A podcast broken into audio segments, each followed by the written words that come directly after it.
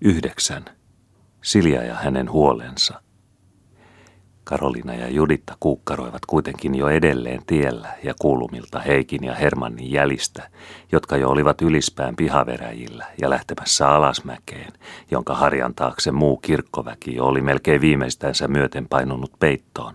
Enää näkyvillä vain Metänkylän Agata nyykkivä pää alisempään emäntien välissä, joista ison talon Vihtoriina pystypäisempänä ja komeakokoisempana vielä näkyi hartioitansa ja kirjavaa olkasaaliansa myöten. Matsoni Mariana vain ja herrasmanta nyt enää olivat astumassa raitilla ja kylätanhuassa, ja ison talon luhdilta kuului ovenpaukahdus merkkinä siitä, että Siljakin oli saanut itsensä kirkkovalmiiksi ja lähdössä vanhemman väen jälkeen tielle ja rantajuoksuun, ettei myöhästyisi muista ja kirkkopaatista. Siljakin kuuluu olevan lennossa kirkolle, koska ison talon luhdinraput kolisevat. Oletko sinä huomannut tyttäressä mitään? Kysähti Mariana tervehdykseksi ja leskiviisaana, kun Tanhualla oli saapunut mantan viereen ja nyt nypisteli kuivan ohuita huuliaan ja kangotti kaulaansa nähdäkseen taakseen salavihkaa ja sivuvinolta huivireunan ohitse ja muuta ruumista liikuttamatta. Manta oli paikalla äkännyt nuotin sanoissa ja pää meni hänellä salaman nopeasti kallelleen kuin kanalla, joka huomaa naapurinsa näpänneen suolinkaisen nokkaansa yhteisen lastukasan pehkuista – ja nyt omat kuoputuksensa ja mullanräpsytyksensä tuoksauksessa unohtaen kiilusilmi varoo ja vartoo, sopisiko nykäistä makupalasta pätkä omankin käyrän kärkiin ja poksittaviksi. Mitä sinä sanot? Vai sillä lailla ovat Siljankin asiat jo? Kysäisi hän ja oli kuin täryn nielemältä niin utelias ja kuulemisen poltteissa, että omatkin vastikäiset kiukunharmit ja korvannoukkimat, kaikki Karoliinan karvaspippuran makeat ja muut vuosiviikkoiset mankumiset olivat kuin pyyhityt mielestä, varistetut ja karistetut sydämiltä kuin vesikupin viskeet ankan seliltä ja siipihöyheniltä. Että talon tyttäretkin, siunasi hän ja paheksui. Semmoista siitä tulee, ja arvasi tuommoisen, kun juoksee tytön kooho kuin hengen pestissä ja sydämen hinassa vuoskausia saman pojan jäljissä, ikään kuin ei muita miespuolisia olisikaan maailmassa. Katselin minä jo silloin ja ihmetteli järjessäni, että Pukkilan vanhemmat, joilla sentään tavallisesti on nopea nenä ja ymmärryksen sieraimet valppaina ajatuksissa ja hajut pitkälle, kärsivät kakaran juoksemiset, kun Werner ja Silja, niin paljon kuin suven päivissä oli piisaa, saivat karata yhdessä – ja silloin kun ei juostu sääret savissa rapakon kuljuissa kuuttouittosilla, rakennettiin talosia kaikki mäentöyräät ja kallionkupeet hyllyille ja navettatarhasille, niin että ohisattuessa ja piennarpolulta sai kuunnella ja nauraa vatsansa pilalle täysikäinen, kun oltiin totisia ja kuhistiin toimissa. Sinä olet pastori ja minä olen pastorska ja vaku pistetään kamarin puolelle tänne. Vai niin pitkällä siis jo ollaan leikeessä – ja sinä sanot, että olet huomannut jotain. Vaikka mitä ihmettä siinä, veri liehaa ja lämpimät lentävät ihmisessä. Täysikasvaneitahan he ja jo kaksi vuotta sitten ripille päässeitä. Katselin minä mennä talvena Seiskarin häätansseissa välivuoroina joskus kuistin edustoille juostessa ulos pakkaseen ja palavaa poskilta pyyhkimään. Katselin ja ihmettelin sitä rakkauden riittävyyttä, kun seisottiin tuhmiltaan ja palelematta, vaikka taitamattomasti ja eri puolilla piha-aitaa. Seisottiin tuhmiltaan ja lisäksi vielä paljain päiten, niin kuin oli tanssin välissä ulkoilmaa juostu. Tunti kaupalla kumpikin puolellansa aitaa ja puheltiin ikään kuin eivät puheltavat loppuisi tähän vuosipuoliskoon. Puheltiin kynnempään kynnistelemättä ja varpaan nenän nipistymättä, vaikka Pakkanen teki työtä nurkissa ja ilmanpielissä, ikään kuin sillä olisi ollut urakkana sinä yönä purra jääksi, paitsi kuun hilu taivaan korkeuksien sinisillä ylängöillä, myöskin seiväsparin torko aidan harmaissa nuorikkojen välillä. Vai ovat sittenkin aidakset joskus unohtuneet väliltä, vaikka silloin oltiin kainoja tammipakkasissa ja häävieraitten näkyvillä. Semmoisia ne ovat tyttäretkin – vaikka ollaan talollisten lapsia muka ja siivoja helmoilta ihmisissä, niin kuin on kasvatettu, hoikkasi Manta ja huokasi siveästi sekä järjesteli hameenpalteita paremmin laskoksille liepeissä ja pitsien ylle alushameen hepenissä. Sanosta muuta, siunasi Marianakin, molempien kävellessä edelleen ylisempään mäkiahdetta kohden, ja paheksui sekä kiskoi nykäisi hänkin hamettaan suoremmille luukulmaisilta syrjiltään ja laihavartisten kinttujensa paremmiksi peitoiksi. Ja nyt juostaa joka Jumalan pyhä kirkossa ja rukoillaan pää penkilaudassa, ettei se ole tosikaan minkä tietää, ja että luulee vain semmoista, mistä on paha pelko – supatteli hän, kun ensin oli varovasti kääntänyt niskaansa sen verran, että pyhähuivin reunan ohitse varasti silmän taakseen ja näki, oliko Silja jo lähelläkin tulemassa ja kuulemassa tiellä. Makea Maria kielellä voi olla karvas palanen nieltynä ja hempeän heraset keväimillä kirpeään karpaloita syksymiin.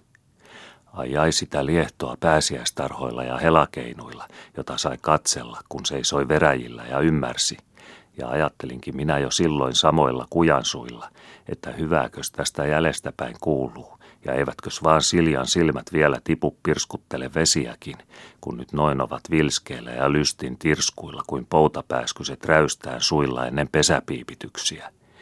Palmikon piiskatkin pellavan paksuiltaan lennon huiskeissa pääkerän keherillä kuin olisi piuvittava järki juurikaan hiusten mukaan ilmoihin ja singottava silmät sokeiksi muiltakin ympärillä kuin pyöröltä itseltä.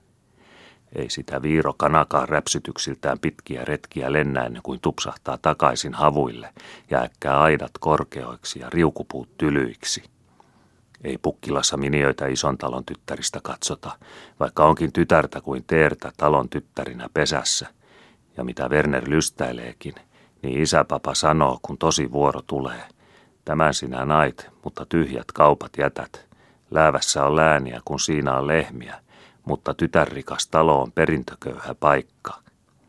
Vetistelkö Silja ja rukolkoon silmänsä punaisiksi ja sydämensä verilihoille kirkonpenkissä – ei kevättä sormien rutistamisella takaisin lunasteta ja tapahtunutta ristikäsillä tekemättömäksi kadoteta.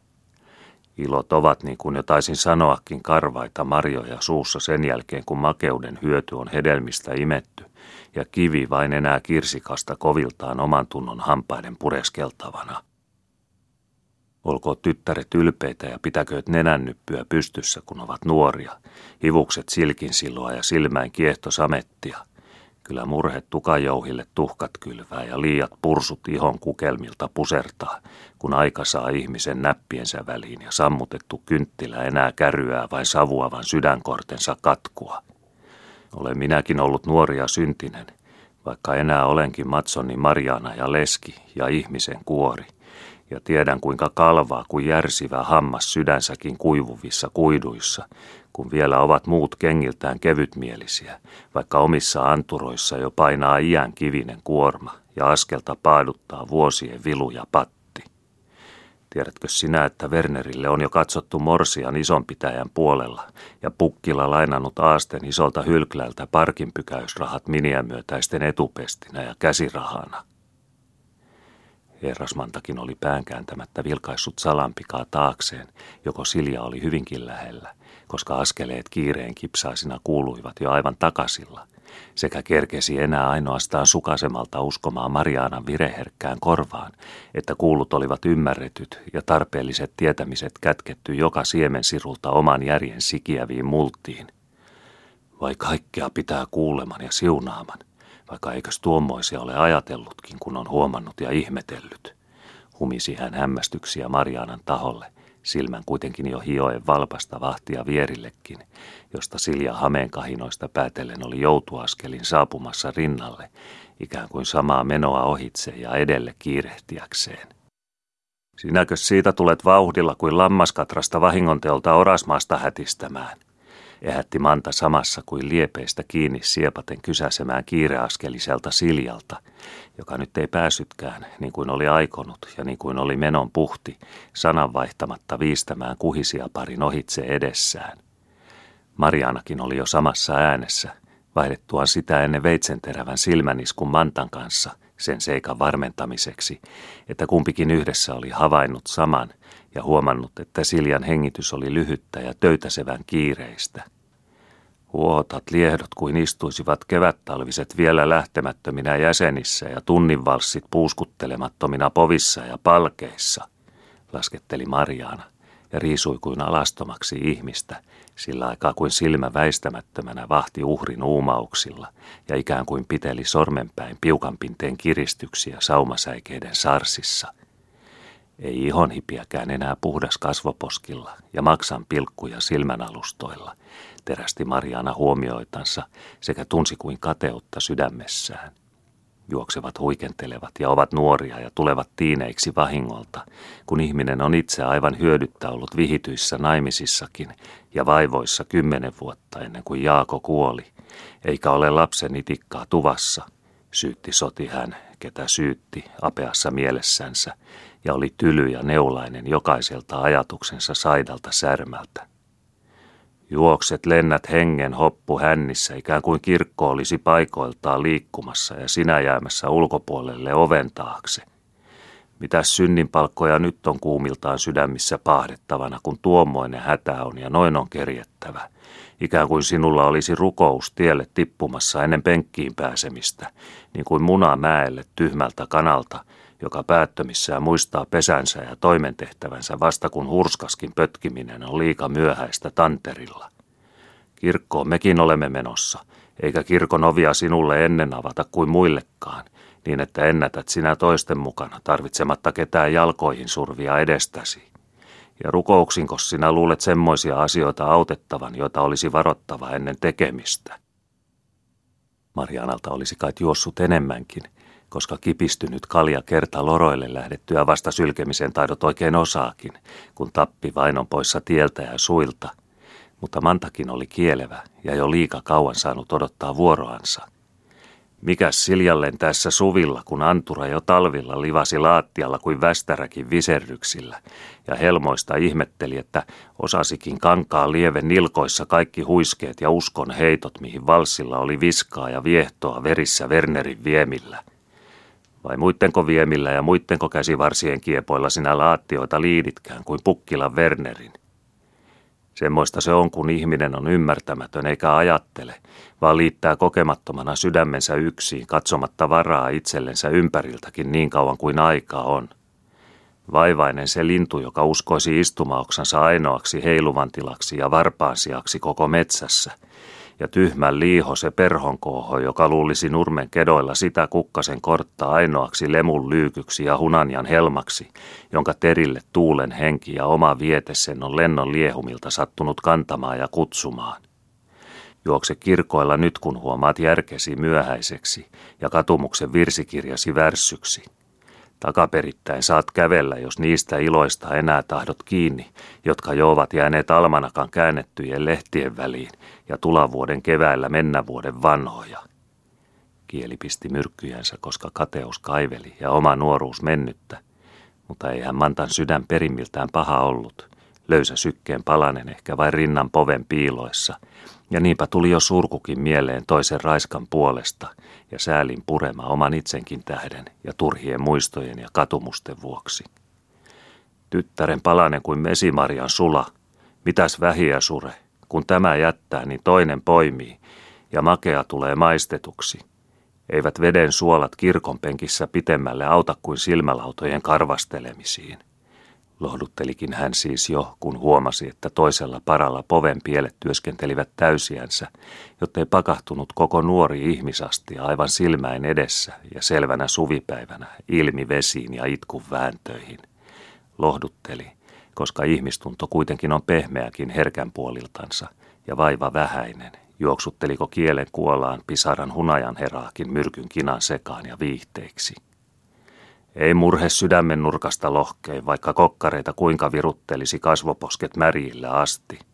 Maanitteli sisimmiltään hempeä ja heikkoverinen manta jo oikein tosissaan, koska Siljan silmissä selvästi oli karpalon alkua kehittymässä, eikä ihminen pyhähankkinoissaan ja kirkkomatkalla, vasitenkaan näin suvileppoisillaan ja aamuhuomeltaina, jolloin kaikki, Jumalan luontokin on kuin pestyä ja puhtaaksi paidoitettua, mikään peto ole ja ilveksen ahma – joka soisi kellekään, madon itikallekaan maassa ja ruohossa, saati ihmiselle ja lähimmäiselle vieressä mitään mielenmurtoa sydämiin ja rinnannyyhkeisiin.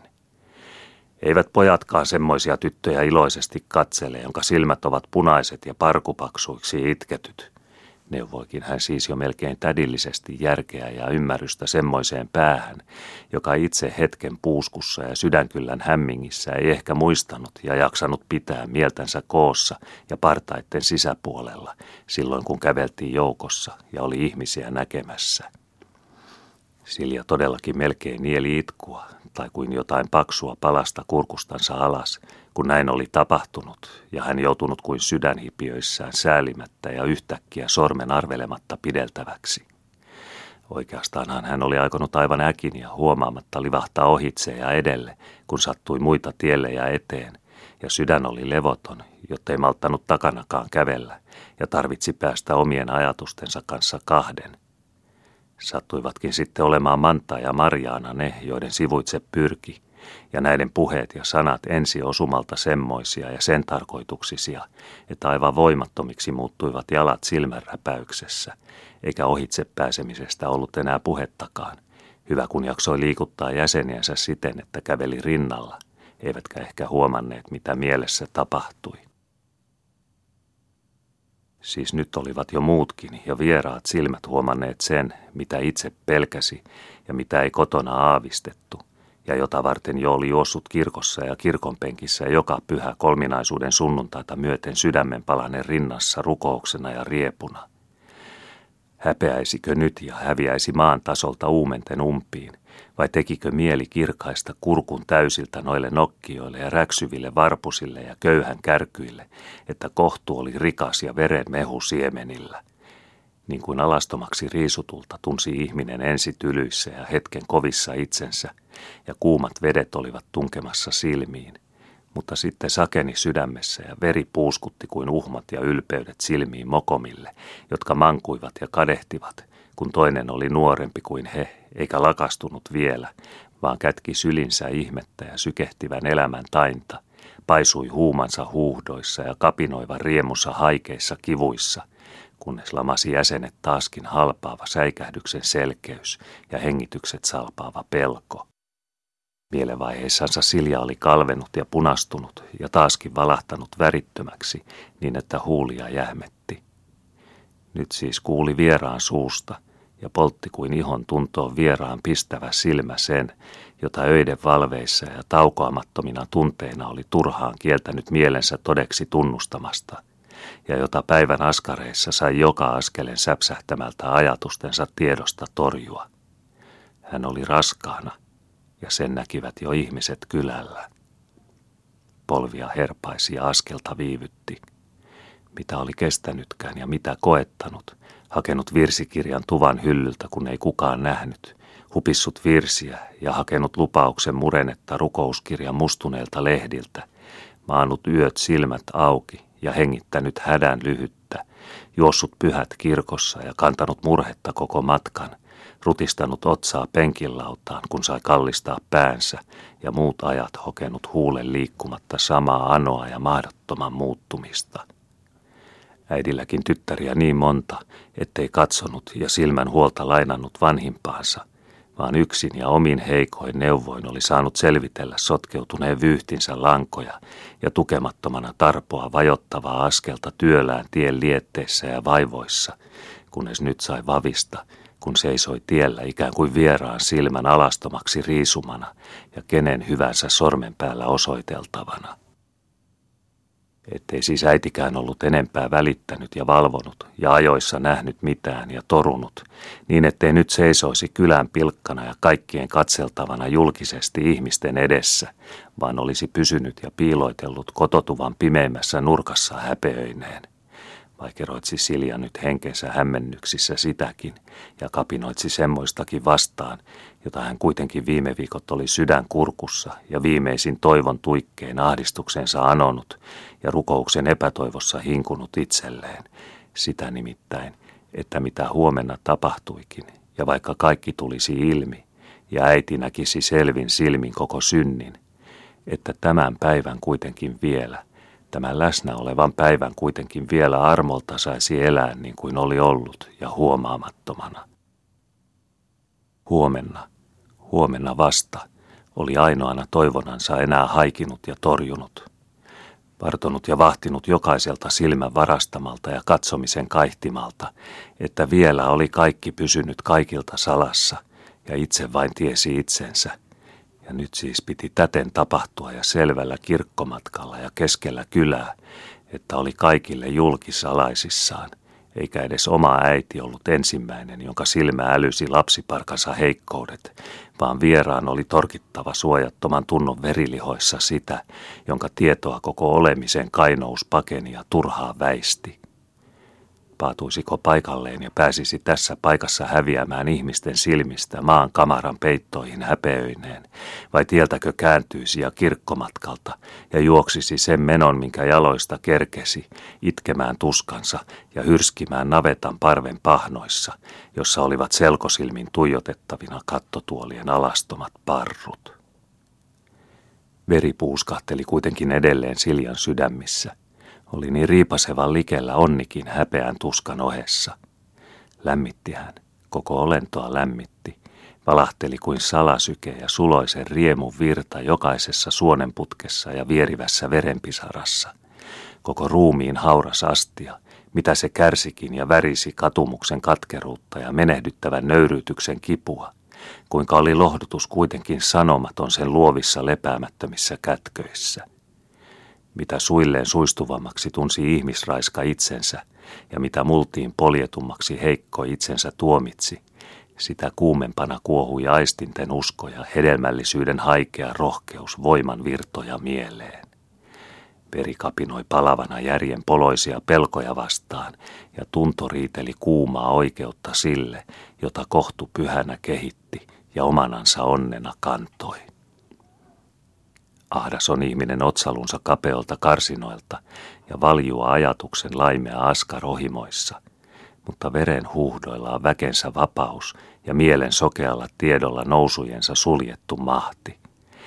Eihän Siljakaan ihmisjärjen heikkoina sanoina tuntenut ja neitomielen ilmitiedolla riidellyt, mitä ruumis suoritti elämän velkaa ja sydän sykki uuden elämän salattua työtä, mutta uhmattu veri yltyi ylpeytensä kipuun, ja nuoruuden kypsät nesteet huusivat huumatussa hetkessä kapinaa ja sylkivät sulkujen kammitsoissakin ja telkien pidätyksissä hyljityn onnen hyrskyjä ja särkeitä poljettunakin paisuvan elonriemun.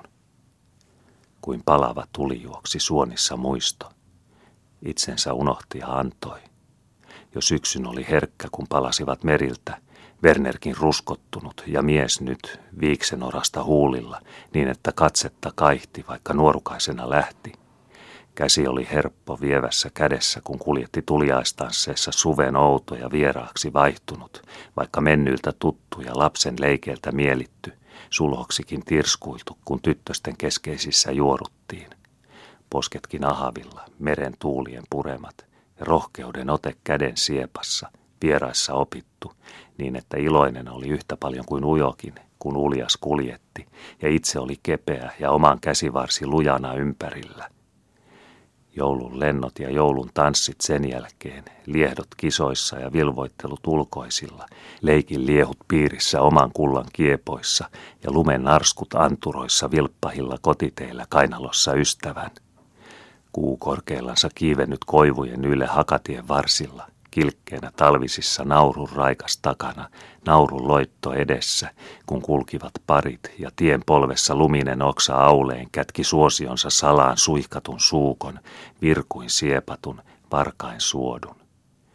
Kotitie, kumpa vain olisi ollut pitempi ennen kuin loppui, ja kotopihan aita – kumpa harvempi, kun vihdoin seisottiin tunnit kumpikin puolellansa aitaa, kun kuu kulki korkeata kaartansa pakkastaivaalla luhdin päädyltä Tallinylle ja Tallinyltä navetan harjoille. Lumen siniset värisivät vikakatoilla ja aidan riuuilla, eikä kummankaan käsi malttanut hellittää toisen kädestä ennen toistansa – Ihmettämistä tyhjistä riitti puhettakin kolme täyttä tuntia, vaikkei asiata ollut ainoatakaan sanoin selvitettävää, eivätkä huulet yltäneet toisinsa kuin jäätyneen riukupuun ylitse, ja ettei pakkasistakaan, joka paukkui aidan seipäissä, tiennyt ihminen kuin minkä poskipäissä rusoitti kuumaa. Kevät sitten ja pääsiäinen, havutarhat keinuineen – Tuttuja oltiin jo silloin taaskin kuin ikinä lapsina yksissä leikeissä. Kuinka luottamus on humalaa, kun uskoo ystäväänsä, ja kaksi on nuorta, ja veri lainii ja tykkeet kutsuvat, ja syke on sama siinä kädessä, joka torjuisi, jos voisi, kuin siinäkin, joka pyytää luokse. Niinpä löysivät toisensa kaksi, ja tapahtui sitä, jota ei vieläkään soisi tapahtumattomaksi, vaikka katuu, kun ajattelee, ja pelkää, kun tulee mieleen. Ja syntiäkö se, että oli hyvä hyvimmälle ja suostui sille, jolle kaiken soi. Wernerhän hän oli, oma ystävä, ja itse avoimillaan sielunsa herkkymiin. Syntiäkö se, että juo onnen suullaan, kun onni on lähteen tulvina suilla? Sulo on kukkanen hulvilla armaan ilman ja leuhtovan päivän.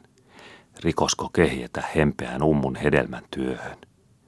On maan munalla oikeus kantaa nurmien kyltää kiitoksiksi, kun aurinko tulvii ja kevät lempii ketoja. Miksei siis ihmiselläkin irki iloita, kun veri luo ja kohdun salat kehittävät ihmettä elämään. Linnun pupa on riemuinta keväitten kerjetessä ja lehväi suhina sulointa lehtojen hankkiessa häitä. Olisiko ihmishempi hyhmän vanki, kun on mahloilla koivun kylki ja mehuilla mullan rinta, ja nurmen hurmattu helma siemenaltisna kylvöille liepivän siunaavan tuulen. Lentävän tuokion tunsi Silja taaskin samat pyörryttävät huuhdot yllänsä ja ylitsensä, joiden viemillä ihminen on kannettu ulkopuolelle tiedon ja tajun, ja joiden valloissa olisi olemisen hulluutta, ellei itseänsä jätä ja mielineen ja tahtoinen suistu silmittömiin sinne, minne elämä viettää, vaimouden velka vihkii ja nuoren ruumiin uhripalo loimuten lieskaa äitiyden kipeää riemua kohden. Suurempaako tapahtumaa elämän tiellä ihmisastialle kuin verentyö hedelmöittyneen sylin tykkivissä salaisuuksissa. Melkein ylpeä ja suruista puhdas oli Siljan katse ja osaottava hänen sydämensä mieli, kun hänen silmänsä taaskin palasi sisäisten tuntojen tienoilta ja hän havahtui ajatuksistaan.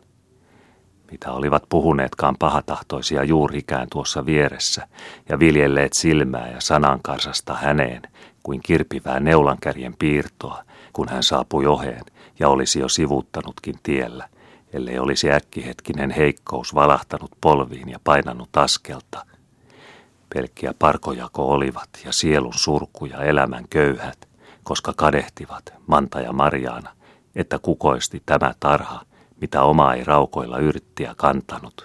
Toinen taimentumaton jo ikänsäkin vuoksi lapsettomassa leskeydessään, ja toinen, ilojen esivaras nuorena ja nuoruuden myöhävaras vanhenneena, nyt kolhituin juomakipoin ahneen ammentamilla elämänlähteen ehtyvillä partailla. Ylpeys kuin hedelmän paiste lehviköstä pyrki kumpuamaan mielen julkiin, mutta armoitetun rikkaan kaihe osattoman lähimmäisen puolesta lämmitti kuitenkin lähempänä luomisiensa onnea herkkyvässä sydämessä, ja niinpä sulivat loukatun nousevan ihmisluonnon kapinoivat kohotukset Siljan mielessä surun syviksi ja säälinsairaiksi siitä, että niin on ihmisolo umpi ja sulki ja vaivojensa alainen – että vaikka itse koko olentoinensa haikii myötämielen hyvyyttä ja iso osanottoa kuin janoihinsa nääntyvä veden vilvoitusta huultensa kuiviin, niin sittenkin ja sydänsärkyvänä yhä on sydänsaita lähimmäisellensä ja itse poloisena närkästyy kukaties vielä poloisemmille, joilla ei iän orpoudessa ja elämän vilussa ole enää edes nuoruuden osaa lämpiminään, vaan joiden on paleltava sielujensa sopet hyhmiin ja jäihin toivojensa talvissa ja halujensa hankinietoksissa. Siljaa leikkasi kuin jokaiseen vierivään verenpisaraan elävä surku ja elämän hätä kuin terän viillos. Tämä kärsii ja tuo norja ja kaikkien on vaikeata – minä olen parka paisuvin povin ja kantavin kohduin, koska heikko sielu onnessansakin surkeana vavahtaa ja tiedottomin torjuu siunatun ruumiin kaihottua lahjaa. Mutta parkuutta on yhä ja aneenarmoa vailla rintansa tähteissäkin ja ruumiinsa surkastuksissa riutuva, koska ikäihminen vielä korrenkuivillansakin ja elon hipiät jo arpien kuorten lakastuttaminakin yhä elää ja edelleen potee ja hiutuen kutsuu kaipaavan sielunsa tykkeeksi, ellei enää väistyneen onnen täyttyvää haikeutta, niin onnenkadon kalvavia kateuksia ja parjapuheen syövää viihdettä. Ihmismielen minäisessä pienuudessa tunsi Silja loukatun vammaa ja sydämen ahdistusta ynseyden tähden, joka epäystävyytenä oli äkkikokemalta kohdannut häntä ja sattunut arkaan. Mutta avaran naiseuden nuori ja luova voima sousi kuitenkin veren summatonta riemua hänen ruumiissansa ja hukutti huhtoviin kiitollisuuksiin ahtaan lannistumisen pienet vaikeudet. Surku ja suuri sydämen sääli tuli hänen kaikkea ja kaikkia, joille elämän syvä osa ja kipeä lahja oli annettu. Ja armo, yhtä rajaton kuin hänen ilonsa haikeus, tuli hänen niiden surkastuvien puolesta, jotka enää eivät saaneet olla rikkaita ja sykkiviä niin kuin hän, jonka syli oli siunattu ja kantoi elämän elävää hedelmää elämää kohden. Ei Silja tällä hetkellä ja sanattomuutensa herkkyyksissä enää tuntenut katkeraa Werneriäkään kohtaan. Nyt kun ensi kerran oli kuullut ja menehdyksiin vajoamatta kestänyt vieraan äänen lausumana viikkoiset ajat kätketyn ja palavana häpeänä peitetyn salaisuutensa, julki kuulutettuna ja ilmi paljaillaan ihmisten tiedossa, nyt irkeni kuin lohkare sydämeltä ja tunsi muutakin kuin päätöntä pelon hätää ja ajavan ahdistuksen puserrusta. Wernerkin unohtui pakoittamasta sydämen perukoissa ja väistyi tiedoista kuin minne olemattomuuksien pohjiin. Olihan lämmintäkin, sanomatonta siinä, mitä itselle oli tapahtunut. Julmaahan oli ollut elää yksin tietonsa kanssa, Werneriäkään kun ei enää kuukausiin ollut nähnyt kuin kaukaa silloin kun kiipesi Myllymäelle, jonne ei talosta näkynyt, ja salaa katseli sieltä yli peltojen, ketä liikkui Pukkilan tallin edustoilla, ja arvasi jonkun miehistä Werneriksi. Palavaahan ja polttavaa oli ollut, kun yksin sai kestää, vaikka Werner ja juuri Werner oli ollut toisena, eikä nyt tullut enää näkemäänkään. Mutta nythän oli jo kaikki tyyni päivän valossa. Mantanhan ja Marianankin sanat olivat jo tarkoittaneet selvää ja silmät puhuneet vielä selvempää. Koko kylähän ja kaikki siis ehkä jo tunsivat asian – eikä hirveämpää tapahtunut kuin että oma mieli vain nousi ja yltyi ja läikähteli lämmintä. Tietysti häpesi ja oli kuin alastomaksi riisuttu, mutta vaimoihmisiähän he olivat niin kuin hän itsekin, ja miksei sitä tunnossansa tunnustanut, jota oman ruumiin hellyys värjyen suojeli, ja joka nöyryytyksenäkin oli sanomaton ja selittämätön sielun riemu ja ruumiin ylpeys.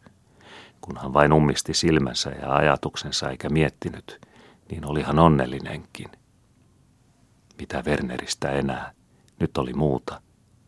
Olihan ollut maan tasalle polkevaa, sydämen ratkot särkevää, jokaisen tunnon säikeen siekaleille repivää, kun hän ei enää palannut, ei kuukauteen näkynyt, sen jälkeen kun hänelle oli itsensäkin kätkien ja omaa tunnustustansa kaihtien ja paeten ja salaa uskonut korvaan, kuiskutuksen piiloista, hiljaisin, hätäisin sanoin, ja kerta alkuun päästyään toistetusti ilmoittanut ja paljastanut, mitä luuli ja mitä kovasti pelkäsi tapahtuneeksi heille, kun ilo heitä vei ja he olivat unohduksen hallussa. Oli niin kuin elävää kuumaa tuskaa olisi tulisiltaan valettu ja kaadettu avoimeen sielun haavaan, kun oli yksin saanut etsiä ja horjua ja haparoida, eikä toinen tullut avuksi ja horjuvan tueksi, vaikka tälle toiselle oli itsensä avannut – ikään kuin kaikki maailma yhtenä ihmisenä olisi saapunut itselle ja omistettu sydämeen. Ja kun sittemmin kuuli ja kuunteli ja ymmärsi sanoista, että Werner ajoi isänsä matkoissa Urkolassa ja että ihmisillä oli jotain tiedossa, niin nöyräsi rintaa, ikään kuin olisi rautanauloja poven ympärille kääritty ja kiristetty – eikä tämmöisen jälkeen tietänyt, saiko enää uskoa maan kuortakaan turvalliseksi astua ja kestäväksi jalan polkea allansa. Niin oli ollut kovia päiviä ja viikkoja, että otsassa jyskytti, kuin olisi päänkuori uhannut haljeta, ja rinnassa repeili, kuin olisi sydäntä juuriltaan kiskottu. Ihmisten puheetkin olivat jo selvemmät ja tiesivät, että Pukkilan kapteeni tarvitsi rahaa parkinosiinsa ja Werner oli pantu naimaan Urkolaan, Urkolan suomaa. Sanoivat senkin, ettei Pukkilassa auttanut muu kuin totteleminen, kun isä sanoi. Ja senkin sanoivat, että kelpasi sen, joka suoman sai, rikkaan tyttären ja komean ihmisen samalla kertaa. Kyllä Pukkilalla se kieli on suussa lipoomaa, joka kaupasta toden tekee – kuuli oman äidinkin kerran pauhaavan, kun jahtasi tuvassa kiilinmiinan kanssa maailman asioita, ja itse askaroja kalisteli patoja uuninurkassa, eikä tiennyt mihin korvansa kätkisi, ettei kuulisi. Sekaisin melkein oli mennyt pääraukassaan, kun oli ajattelemista enempi kuin itse jaksoi, eikä kukaan tietänyt, eikä Wernerkään tullut. Metänkylän Agatallekaan ei rohjennut ja uskaltanut juosta ja puhua, että hän neuvoisi ja lohduttaisi ja tietäisi ehkä, että pelkää turhaa. Kirkossa oli juossut koko kevään näin pyhäisin, mutta silmät punaisiksi itkettyinä päänsä penkinlaudasta nosti ja palasi kotiin takaisin mieli ja jalka raskaampina kuin kirkkoon mennessä. Sillä ei mikään vastannut mielessä, vaikka kuinka rukoili ja käsiänsä hykerteli ja hädän hiessä anoi ja haikean puserruksissa pyysi, ettei se olisikaan totta, minkä selvänä itsessänsä tunsi, ja että rukous kuultuna saisi sydän kevitettynä palata kotiin taaskin ja olla iloinen ja huoleton mielessänsä niin kuin ennen ja viaton tyttö. Yötkin, jotka oli valvonut sängyssä Marin vieressä, joka oli nuori vielä ja nukkui sikeästi, eikä tiennyt mistään, vaikka oli sisarkin. Mitä kesti, kun oli ikään kuin kipeä ja tunnit menivät ja lepäsi ja silmät avoimillaan ajatteli, eikä ajasta tuntunut loppua tulevan – ja jokainen kuluva hetki kasvatti tiedon pistosta selvemmäksi sydämessä ja epätoivon painoa vuoren vaakaiseksi rinnan ylle. Oli ihminen elänyt viikot ja kuin iän ajat ikään kuin itsestänsä nostettuna, eikä levon hiventä, ei oman mielen poltossa, eikä tuen turvaa, ei taivaan äärten tällä puolen käden ojennukseksi horjuvalle, eikä huoman helmaa, ei äärten takaisissa menehtyvää sulkemaan lohdutuksen parmoihin.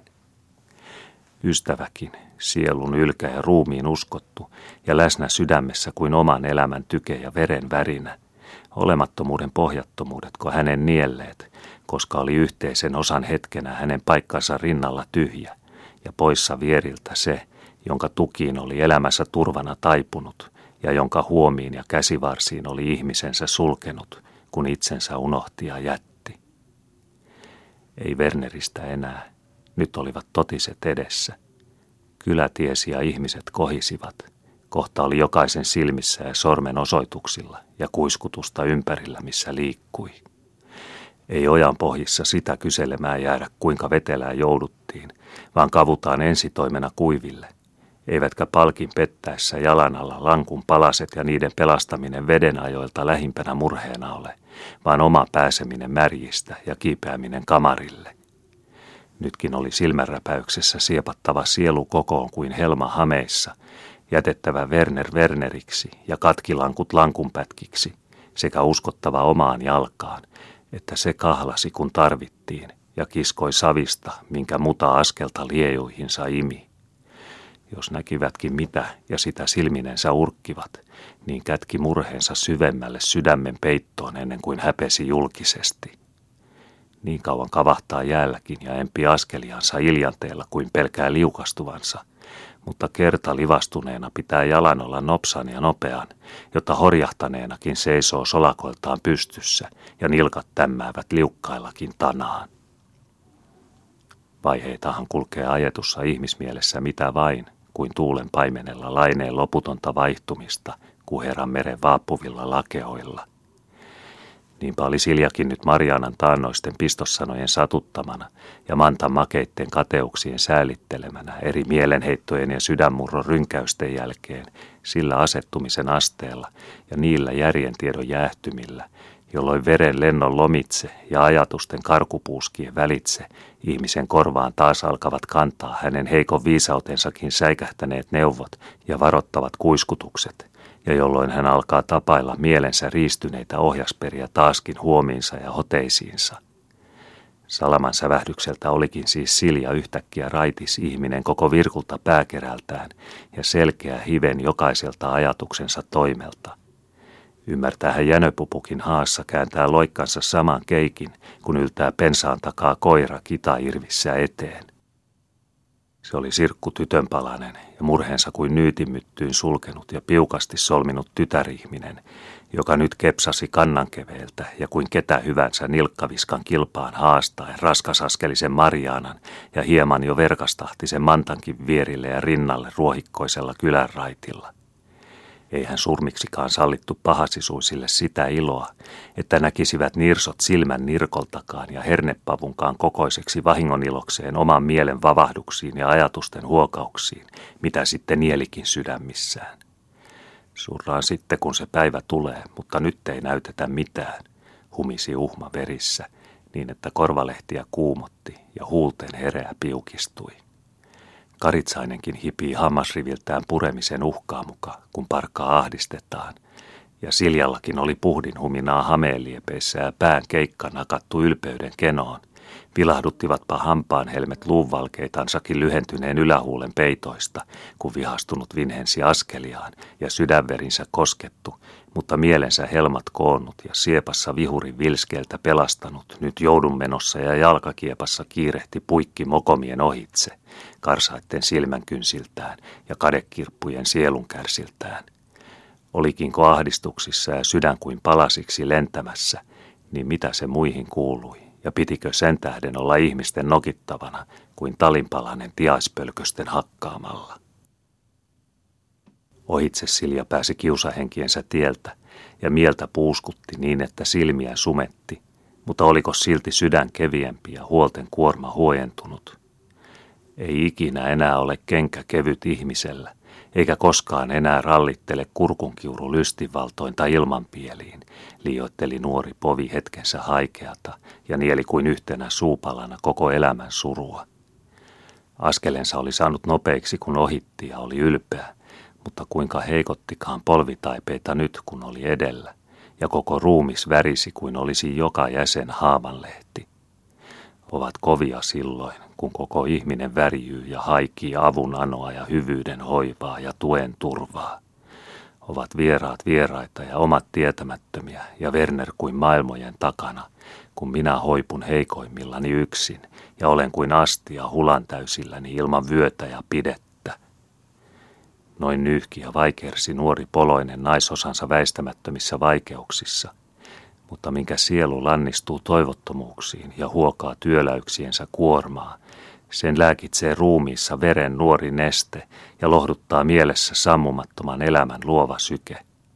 Taipuihan Siljankin anturan alla tiekamaran matala poimulehti, mutta nosti piikkinsä päätä virkkuna kohta ilmoja kohti, kun askel oli siirtynyt ja tallattu taas oli vapaa varsinensa päiviä päin ja eho yrtti pystyssä jokaisen lehtensä sirkkumilta – Entä Sorpo Karitsainen aidan takana, tuolla oman pellon puolella pienarkedolla? Itkikö se ja määki orpona Katraan keskellä, kun raukalta emo eilen oli kuollut, ja vieraat emot yrmivät ja torjuivat kylminä luotaan oman karitsansa tieltä, kun hoivaton meni hakemaan turvaa ja tuuppimaan lämpimän herua nälkiinsä. Ei määki nyt suruansa ja jäänyt avuttomaksi, vaan oli kaksi verroin ja koko pienen turpansa toimelta uutterana laitumella sekä nykin yhtää, minkä hieno hammasrivi ylti ja ymmärsi, ja oli uljas elukkaisenakin ja omin heikoin avuin.